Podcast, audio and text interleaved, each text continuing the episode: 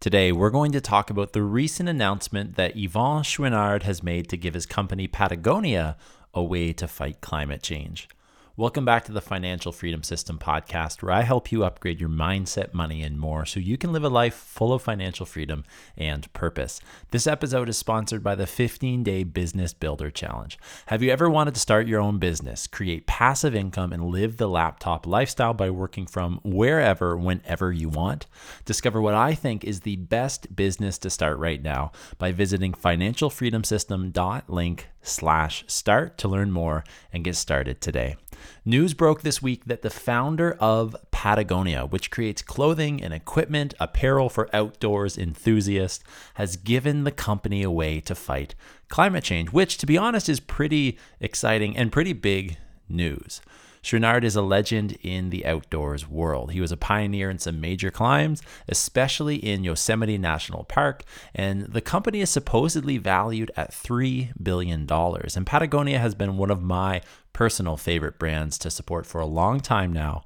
And that's because even though I don't really enjoy shopping for clothes a lot, to be honest, I don't enjoy that. That's not fun for me. I felt that there was a mission behind this company long before this announcement came out. That was something that was very obvious to me if you look at the marketing and the branding and what they supposedly stand for as a company, long before I ever knew or expected or heard of this announcement that came this week. And in this episode, I'm going to share why this news got me so pumped up from a money standpoint, from a personal finance standpoint, and it has nothing nothing to do with the details of the deal, the details of the finances, and it has nothing to do with the company's goal of fighting climate change either. So please listen to this entire episode, and then I'd love to hear what you think about this news. I think that it's safe to say that Patagonia is one of the most iconic brands of our time. It's been known to outdoor enthusiasts for decades, and it's really gained mainstream popularity in what I think would be the last, let's say, five to 10 years, in my opinion. I can remember my friend growing up wearing his dad's red Patagonia jacket. Uh, it was a rain jacket, and we were growing up and we we'd take it hiking, walking to school in the rain. It had the best waterproofing that I had ever seen, to be honest. It seemed like an old rain jacket, but it did exactly what it should be doing. And I'd be there just having a windbreaker on, getting soaked through my jacket. And my friend was as dry as he could be. A few years ago, I ended up watching a documentary that I found on YouTube that Patagonia put out, and it's called Worn Wear, a film about the stories we wear. And I have no sweet clue how I clicked on that, to be honest, but I think it was one of those times when you get caught in the YouTube um, rabbit hole where you're up late, you're just in bed watching YouTube videos on your iPad, and from video to video, you jump, and then all of a sudden, here it is Worn Wear, a film about the stories we wear. And that kind of caught my attention because how do we wear a story, right? I'm not an artistic person. I'm not an artsy person. I'm not somebody that speaks in metaphors or I don't even know if that's a metaphor to be honest, but I don't speak in very colorful language. I'm a very simple person, but that really stood out to me. And this documentary definitely left a lasting impact on me. It's something that I've probably watched seven, eight times. And it documented a series of people across the world who have owned Patagonia products.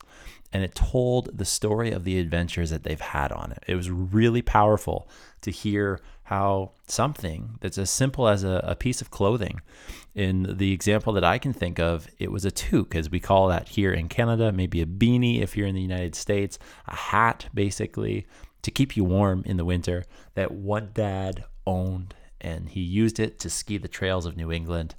He passed it down to his daughter, who's doing the exact same thing currently. And then eventually, as she's uh, shown in some clips, carrying a kid on the back on in like a carrier as they're skiing through the trails, she's going to pass it on to them as well. And during those moments, she couldn't be more excited to see what adventures she knew that they would take it on, her kids would take it on as it's been passed down from generation to generation to generation. And all I could think of were the memories that I've had with my friends while our Patagonia clothing has kept us warm from the snow, or made sure that our gear didn't get wet, or allowed me to bring my phone on my trail runs. Like I literally just walked through the door wearing some Patagonia shorts, and I I'm realizing this right now. I didn't plan this. Um, but it allows me to stick my phone in during my trail runs and I can take some fun videos to document the fun that I have and the enjoyment that I have for running. And that's an honest example that I'm speaking to right now. I've owned a number of Patagonia clothes over the years, and they've been both new that I've paid a good amount of money for, and it's also been secondhand stuff, right? And I've never been disappointed in the quality. I'm always willing to pay more for something if I know that a product is well made. Uh, a motto that I have and will speak to in a future episode is the motto that I have buy nice or buy twice. And for certain things, that is what I live by and what I do. And this company, Patagonia, definitely has a mission behind what they do. And Patagonia, for me, checked both of those boxes. Now, I want to talk about what Patagonia's core values are. Um, these can be found on their website, and their core values are number one, to build the best product, number two, to cause no unnecessary harm, number three, to use business to protect nature, and number four, they're not bound by convention. So, the core values for Patagonia, go check those out on their website. But they're number one, to build the best product, two, to not to cause no harm, no unnecessary harm. Number three, to use business to protect nature. And number four, being not bound by convention. So, in addition to those core values, now the company allows you to kind of go in and see what their ecological footprint is by detailing how the products that they have are made, what materials they use, where they source those materials from, and some more important information for those who want to be conscious about what they're buying. And that might be you, that might not be. But this episode definitely has uh, a lot of truth that I'm going to get to in just a couple minutes about what I think you should be doing with your money, just like this episode describes a great example of. And for a long time, Patagonia has been giving 1% of their sales to preserving and restoring the natural environment. That's since 1985, which is great to see companies taking action like that, whether it's a, a small amount, like 1% of a very large company, that adds up, um, or it's uh, something greater than that. But with recent news, that percentage just got a major bump, as you can tell. Patagonia announced that Chouinard transferred the ownership of the company to a trust called the Patagonia Purpose Trust. And this trust has been structured to continue the company's existing values that they've created, those core values I outlined just a few seconds ago, and then also, in addition to that trust, they've also transferred the ownership of the company to a nonprofit organization called the Holdfast Collective. And this fights climate change, claiming that Earth is now our only shareholder. So um, there's two main kind of entities involved in this restructuring or uh, the transfer of the ownership of the company the Patagonia Purpose Trust, and then the Holdfast Collective, which is a nonprofit organization. So they go on to say in an announcement, and this is a, a letter that Chouinard uh, wrote, and it, it, can be found on the website as well. Um, it's on social media, and it's kind of been floating around there the last few days since this announcement. But he went on to say, instead of going public, you could say we're going purpose, which is a great motto um, that I think more people need to be aware of and more people need to be intentional about. But instead of going public, you could say we're going purpose. Instead of extracting value from nature and transforming it into wealth for investors, we'll use the wealth Patagonia creates to protect the source of all wealth. And we're talking about the earth there. And this is totally what it's about. The company's valuation is a whopping $3 billion. And then they're going to take the yearly profits of roughly $100 million if everything goes to plan. And they're going to use that to fight climate change. And I don't exactly know how they're going to do this, if it's by purchasing and protecting land, if it's reclaiming environments, or uh, a new a, a number of other ways that they could quote unquote fight climate change. I'm just speculating here. Maybe that information is out there. Um, maybe it's not. I didn't come across it. And some people might say that these initiatives are honestly just good branding or marketing, or there's some ulterior motive to making these public. Or even with the fact that there are people out there as well, and I've seen this in a few different headlines, claiming that this decision allows um, the family to avoid millions of dollars in tax bills. I really don't know if that's the case or not. I've seen it in some headlines, and to be honest, it really doesn't matter if that's true or not because Chouinard built this along with others, but he built it right? But that's not what I'm here to discuss in this episode. I'm not as much concerned about the numbers. I'm here because when I heard this news, I got really excited because this is a great example of my mindset about money. I've talked a lot on this podcast about how I believe money is a tool you get to use to live out your values. And I think this is such a great example for people to actually see it lived out. Now, it's one thing for me to talk about that, to, for me to create content around that, and for me to ultimately live it out. And in my community of people, people see that. But when you have a billionaire doing this, um, giving away basically his entire company for a purpose that he believes in, values that he has. We've got the owner of a massive company giving it away for a cause that he believes in. And this is pretty extreme. And I'm not telling you to go out and do this now. Go give your company away. But I do want to challenge you to think about are you using your money to live out your values? This is so important for people. And I've got five personal core values they're faith, relationships, health, self improvement, and freedom. These matter to me a huge amount, they matter to me greatly. And I would hope that people who know me would say that these are important to me simply by watching me, simply by observing what I do. And I know that's the case because I've had people say that to me. And I've uh, looked at my life. Some examples of that are me using my money to pay for experiences or trips or adventures, which create memories with people that I love rather than spending it on things that I really don't need. Like, I don't need the latest iPhone when I've got an iPhone 12 that works perfectly. Still does everything I need to to grow my brand, to take photos, to take videos. Um, I don't need every latest model.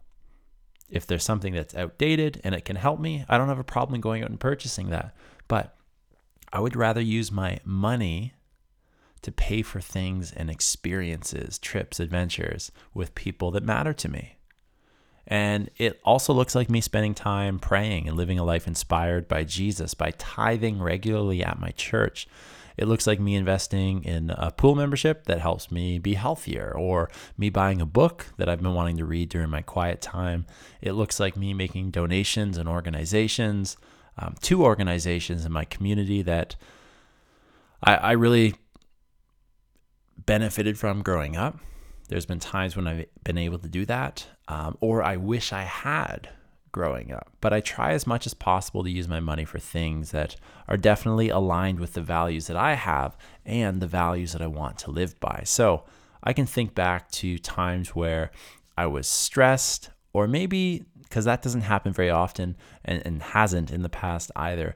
I maybe just wasn't 100% happy with something related to money. And honestly, it was never a matter of how much money I was spending, but it was more a matter of what I was spending my money on because I've always been perfectly okay with spending money on things that I enjoy. And that ranges from spending a little bit of money to spending a lot of money. And um, I've understood that I'm actually good at spending a lot of money, way better than maybe I'd like to be. And I don't count those things if it's something I want to I don't count those things as a waste, right? And I knew this. I knew that I was okay doing that way before I had any clue about what values were or even what my values are. So, my question, my challenge, my encouragement to you is Are you using your money to live out your values? And if you can answer yes to that question, that's great. Keep doing it. Don't stop now. Keep doing it. And if you can answer no to that question, well, I really think you've got to start. And you don't have to start. Probably I should be saying you get to. I think that's where the magic starts, no matter what stage of life you're at. If you're single, you have full say in what this looks like by thinking about the life that you want to live, the life that you want to create. If you're married, you get to bring your wife or your husband into that decision and you move forward together, which is so powerful to bring somebody else to share that vision, to use money as a tool to grow that vision as well. That is so powerful when two people are working as one with that same vision, which is something that I'm looking forward to doing sometime in the future. If you have a family, you get to be an incredible example for your kids, for their cousins, for your nieces and nephews, for other people that come into your life as a result of your family. You get to be that example of how to start building generational wealth, how to use money for a purpose, and the responsibility that comes with that.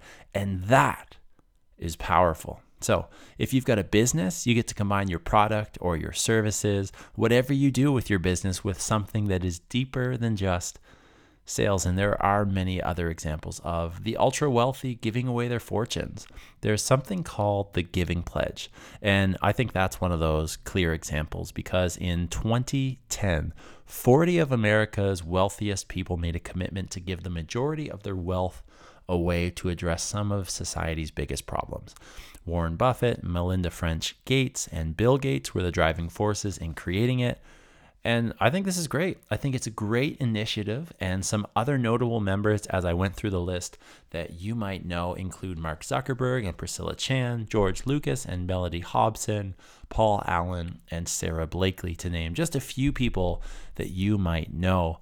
And one thing that I've never understood is someone feeling entitled to tell another person what to do with their money. And in society, it seems like there are a lot of people who feel entitled to do that. Uh, at this episode's recording, 236 people from 28 countries have pledged to give away the majority of their wealth to a variety of different causes. And this is a pledge, so it's not a legal contract, but it does highlight the role that philanthropy can play in inspiring people to make a difference in the world. And I know we're talking about billionaires here. I know we're talking about people that have way more money than you and I can probably imagine, right? Um, how much money do you actually need to live? How much money do you actually need to live a comfortable life? How much money do you need to live a quote unquote wealthy life, right? Again, it's not about how much money you have, it's about what you do with the money that you have. And I know we're talking about billionaires here. They're using their money for purposes that they believe in. And that's what this episode is about. But you don't have to be a billionaire to make a difference with your money. I speak from experience by saying that since I've created my business, since I've created content that challenges people to upgrade their mindset, money, and more, um, it's been an incredible transformation in my life and in others' lives that are around me as well. Because I've noticed that not only am I better with my money, but the people around me are as well. And we're having discussions about things like what our values are, what it means to live a life of purpose, and things that matter, things that truly matter, instead of just such trivial things like the latest celebrity gossip or something that's meaningless. This is what it's about. So, I really hope that this episode encourages you to be better with your money and to use it with purpose, right? If you have any questions at all, please let me know. But if you like what you heard on today's podcast episode and want to learn more about how you can live a life full of financial freedom and purpose, please subscribe to the Financial Freedom System YouTube channel and visit www.financialfreedomsystem.com to sign up for our free five days to financial freedom course. Thanks for listening. Please share and review our podcast on your favorite platform, and I'll see you in the next episode.